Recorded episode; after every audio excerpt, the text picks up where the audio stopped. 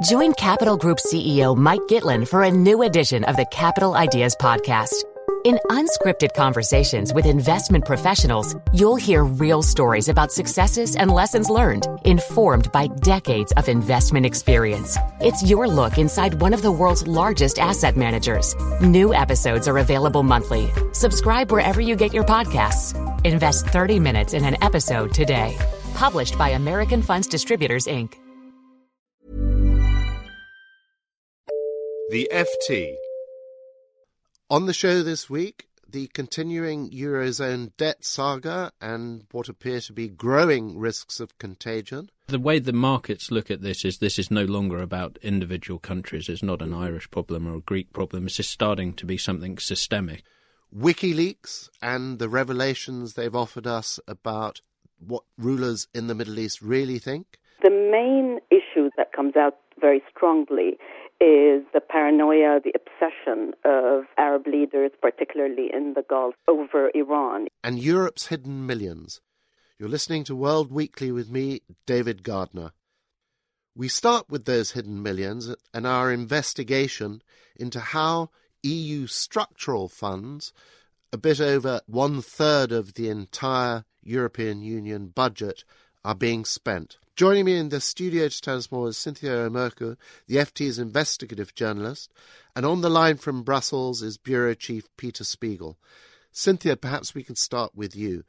Tell us about the investigation, its scope, and what it has revealed. At the outset, what we wanted to do is really ask and, and answer the what, what we thought was a very simple question, which was where does the money go? And to that end, we put together a database of the list of beneficiaries. And what we found was, first of all, that we have a serious doubt about the level of transparency, so that while information is technically out there, it's not out there in a way that a taxpayer or anybody really interested can make any sense of it. We've looked at fraud against the European Union budget, the oversight system, and the fact that uh, very little money has actually finally reached uh, so far the end recipients.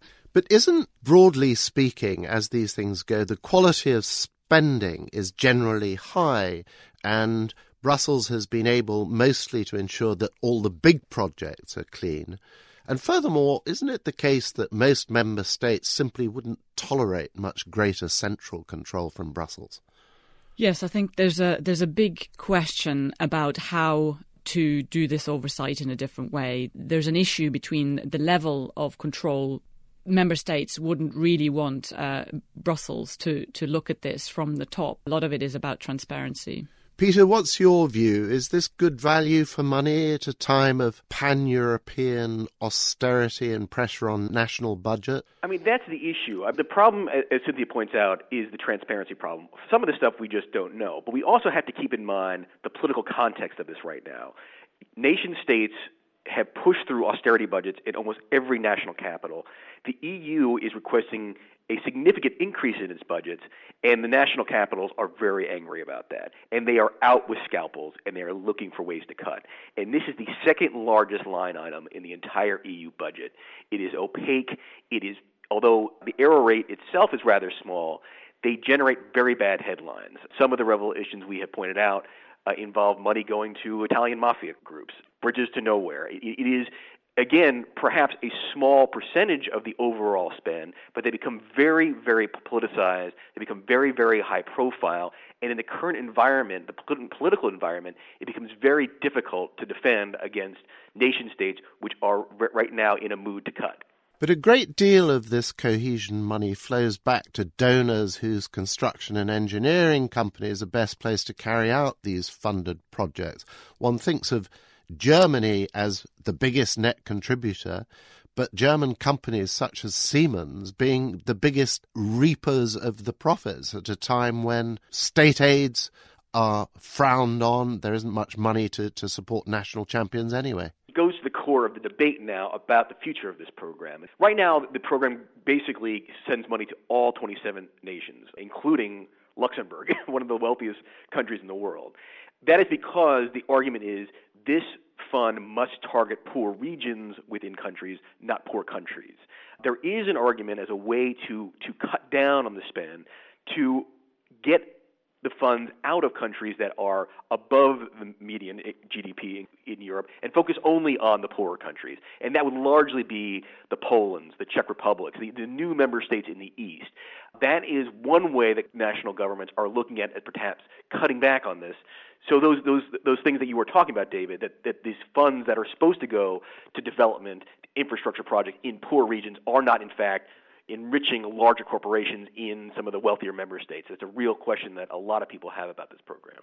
Thank you very much, Peter in Brussels. Thank you, Cynthia in the studio. Now, on to Eurozone debt and the risks of contagion. Joining me in the studio is Richard Milne, the FT's capital markets editor, and on the line from Frankfurt, we have Ralph Atkins, the FT's Frankfurt bureau chief. Richard, can I start with you? Last weekend's rescue package pushed on Ireland doesn't seem to have built a definitive firebreak. What are the options now to contain this? No firebreak at all, really, from the market standpoint. I think we're entering a, a new, more dangerous and possibly decisive phase in this. For the markets, that's coming down to two main solutions one short term, one long term, both potentially politically unpalatable. The first would be that the European Central Bank steps up its bond purchases in a kind of massive way. People in the markets are talking about one or two trillion euros. Uh, that'd be real quantitative easing. The second option is fiscal union. Now, we know politically this is really something that nobody wants, but for the markets, they're starting to see the Irish bailout as one precursor to that, and also this European financial stability facility starting to issue its first bond next month. Ralph, what are the prospects, do you think, of I, the, the, decision will be quite soon, but of the ECB acting in this decisive way? The ECB's obviously got a huge vested interest in the euro's future and its stability, and as we've seen, it's been extremely active behind the scenes in, in Ireland and, and in other cases, uh, lobbying the politicians and so on. So I think they've got a real sense that they need to take um, action here, and I, and I think we could see quite a determined um, response by them in, in, in coming days and weeks. But of course, it's incredibly controversial within the ECB because you have this very strong German tradition represented by Axel Weber from the Bundesbank, who does not like any whiff of mixing of fiscal and monetary policies because this is it goes against everything the German sort of monetarist view stands for. It brings inflation risk and sets a complete the wrong incentives for government. So it's whether the sort of principled stance of the German can be overcome by a sense of pragmatism by the rest of the ECB. We mentioned contagion at the beginning. Is there a serious risk of this spreading to a big economy like Spain or even Italy? Well, I think that's the big threat, isn't it? I mean, I think that's why it's become so serious, why it's preoccupying people so much, and, and why markets are reacting in this way. And it, it, it, strikes people here in Frankfurt and in the political capitals as well. You know, as, as sort of crazy. Why is this economy that's got better finances in many ways than countries such as the UK suddenly being hit? And it, it sort of strikes at a sort of a core sort of problem with the, the monetary union that you uh, you can't devalue your way out of problems, and you can't. The central bank can't embark on buying up the government debt in the way it has in the UK and the US. Which brings us back to the point, the, the longer term point that you mentioned, Richard, about fiscal union.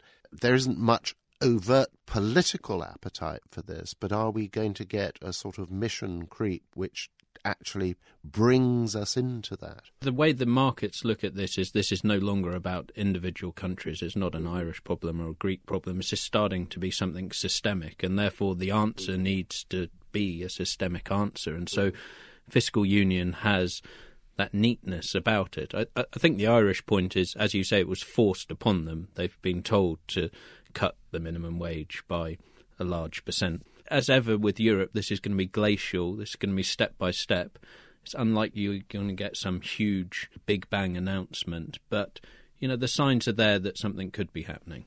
Isn't there a risk that unless there is something decisive, clear, overt, transparent, that even one or two trillion euros worth of, of activity will amount to just so many band aids?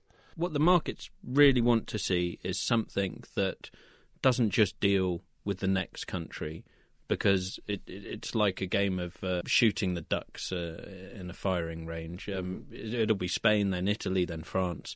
So there needs to be something more definitive. Would the ECB purchases that that could just buy you time? That seems to be the dominant theme. Let's buy more time. So I think you know these questions of fiscal union are going to stay for a long time. Richard Ralph, thank you very much indeed. And now to our final topic of today WikiLeaks and the Middle East. Joining me on the line now is our Middle East editor, Roula Khalaf. Roula, perhaps we can start by talking about exactly what was revealed, what was new in the recent round, the recent dump of WikiLeaks about the Middle East? I'm not sure that anything that was revealed was terribly new. Uh, these are things that we've known for a long time, but it's different, of course, to see them stated in, in these cables. The main issue that comes out very strongly is the paranoia, the obsession of Arab leaders, particularly in the Gulf, but also Egypt and Jordan, over Iran, Iran's nuclear program, and what they think should be done about it.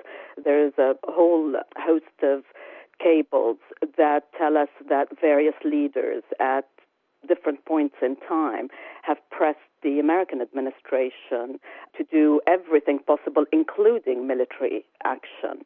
While we might have heard these things, you know, privately from some leaders in the region, what is revealed is a sort of general strategy that shows that the the leaders themselves can do absolutely nothing. They're completely powerless, and they are dependent on on the U.S. and they're hoping that the U.S. will end up bombing Iran's nuclear facilities. But isn't that a bit of a pattern, willingness on the part of particularly the Gulf Arabs to fight to the last American? Yes, absolutely. I think what's interesting, though, is if one looks at when certain statements were made, or of course, all of them are reported to have made by American ambassadors or American officials. A lot of this was said earlier on in the in the last few years, but not recently. I think there some cables, for instance, show that many of these leaders have now reached the conclusion that, that the U.S. won't do anything about Iran and that maybe they need to think of a different strategy. One cable in particular shows that Saudi Arabia is thinking it should diversify its ability, at least,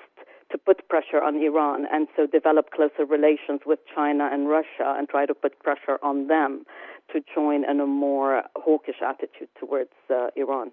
You referred earlier to paranoia, which indeed exists about Iran, but to what extent is this really simply hatred on the part of the Sunni Arab leaders, of the Shia, exacerbated, of course, by the war in Iraq, which placed the Shia in charge of an Arab heartland country for the first time in practically a millennium? I think Iraq plays a very big role in this because it's shifted the balance of power in the region in favor of, of Iran. I don't know to what extent I would say that this is hatred of the Shia. I think there is a lot of suspicion of the Shia in the Sunni Arab world, particularly amongst government, and I'd say less so amongst the people.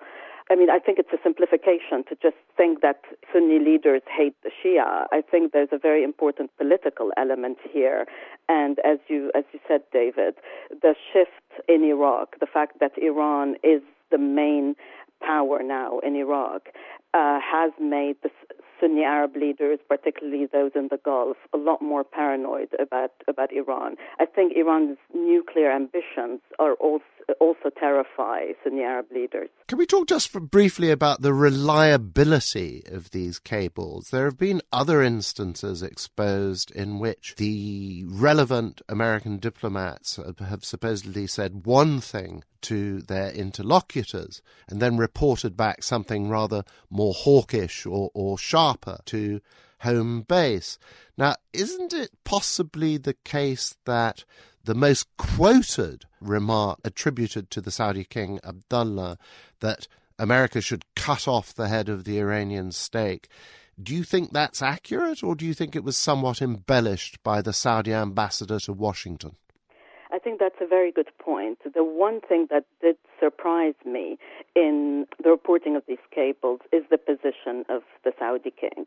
And as you say, his position is reported by by aides, and in the entourage of the king, there are uh, people who are much more hawkish than him. Now, I can't say what the king really thinks, but I would suspect that he is less enthusiastic for military action against Iran than some of his aides. And it is entirely possible that what they report to the Americans is an exaggeration of the king's own views. Thank you very much indeed, Roula. Well, that's it for this week. Thanks to Cynthia and Richard in the studio, Roula in London, Ralph in Frankfurt, and Peter in Brussels. World Weekly was produced by LJ Filotrani. Till next week, goodbye. For more downloads, go to ft.com forward slash podcasts. Did you know the Capital Ideas podcast now has a new monthly edition hosted by Capital Group CEO Mike Gitlin? Through the words and experiences of investment professionals, you'll discover who was their best mentor, what's a mistake they made that changed their approach, and how do they find their next great idea. Subscribe wherever you get your podcasts. Published by American Funds Distributors, Inc. Support for this podcast and the following message come from Corient. Corient provides wealth management services centered around you. As one of the largest integrated fee only registered investment advisors in the U.S., Corient has experienced teams who can craft custom solutions designed to help you reach your financial goals, no matter how complex. Real wealth requires real solutions. Connect with a wealth advisor today at Corient.com. That's Corient.com.